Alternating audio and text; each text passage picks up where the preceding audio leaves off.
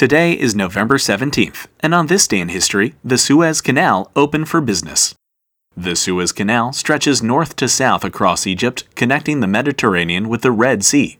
The small strip of land separating the two bodies of water is only a little over 120 miles long, and joining the two seas had been the ambition of rulers in the region for centuries, for obvious reasons.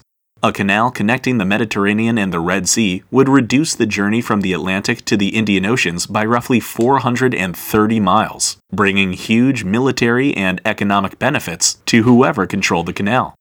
Attempts had been made throughout history to build a canal, from the ancient pharaohs of old to Napoleon, but the canal we have today came about in 1854 when Ferdinand de Lesseps, a French diplomat to Egypt, convinced the viceroy of Egypt to allow him to build a canal.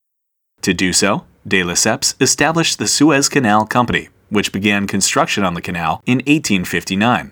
It would take 10 years of hard, often forced labor from Egyptian workers, armed with nothing more than shovels and picks, before the canal was opened on November 17, 1869. It was four years behind schedule and cost nearly double the original estimates, but today the Suez Canal is one of the most important avenues for trade in the world. An estimated 10% of the world's seaborne trade passes through the canal every year.